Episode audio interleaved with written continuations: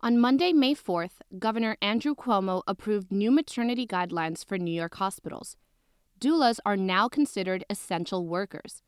That means they're allowed into delivery rooms during the pandemic. Doulas aren't doctors or nurses. Instead, they provide emotional support during birth. But hospitals are already struggling to supply personal protective equipment to their own staff. And as Emily Pisacreta finds out, that means some big questions for doulas, many of whom are contract workers. Myla Flores has never needed anyone to remind her that her work is essential. I have been drawn to this work really since I was a child, uh, supporting my big sister as she gave birth to my nephew. And uh, that was a time that I just experienced the beauty of birth and the importance of support. She was a single mama. Flores is a certified doula. She works with parents to be during pregnancy, labor, and birth. Here's a clip from a class she gave on Mom Life TV. Hello, my name is Myla, and this is Sivan. She's about 32 weeks pregnant. So, part of what we are going She helps future today- parents prepare for the big day and comforts them during the really hard part.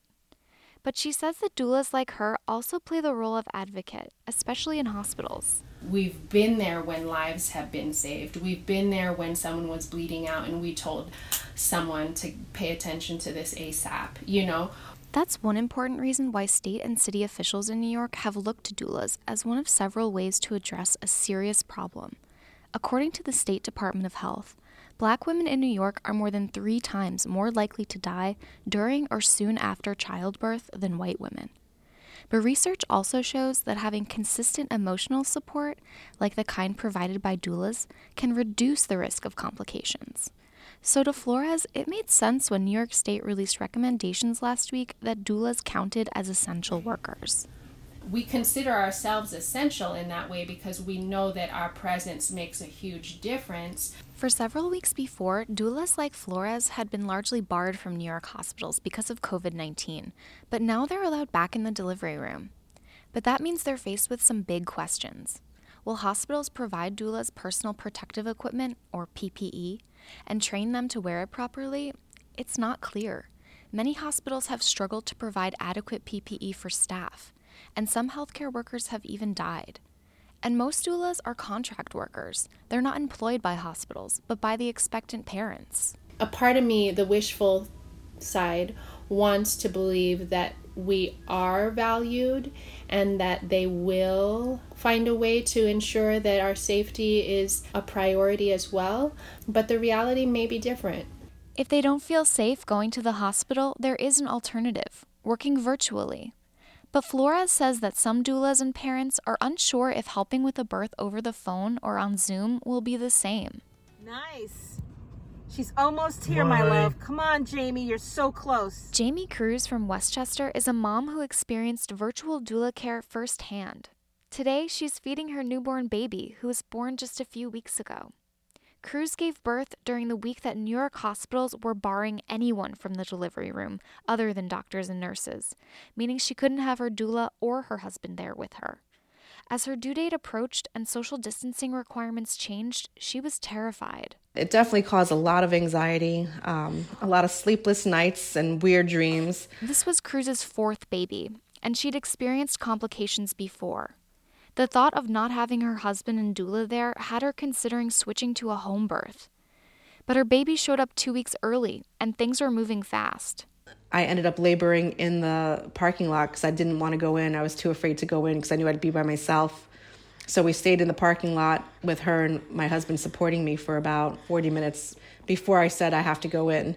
They came out with a wheelchair and I went in, and um, that was that. The rest was via speakerphone with both Denise and my husband. She had her doula, Denise Bolds, in her ear the whole time, coaching her from right outside the hospital. The birth was so quick that Bolds' phone didn't even run out of battery. Cruz says that she would have rather had Bolds there in person, but having her on the phone worked surprisingly well. For any pregnant woman that's worried about it right now with the COVID 19, um, it absolutely is doable having a virtual doula. Once you're laser focused on your delivery, it's pretty powerful having that doula present for you. Denise Bolds is a member of the National Black Doulas Association and a certified childbirth instructor. She's attended hundreds of births, both in hospital and at home. She feels strongly that virtual care works and that if doulas can't safely visit hospitals, they should continue promoting virtual care.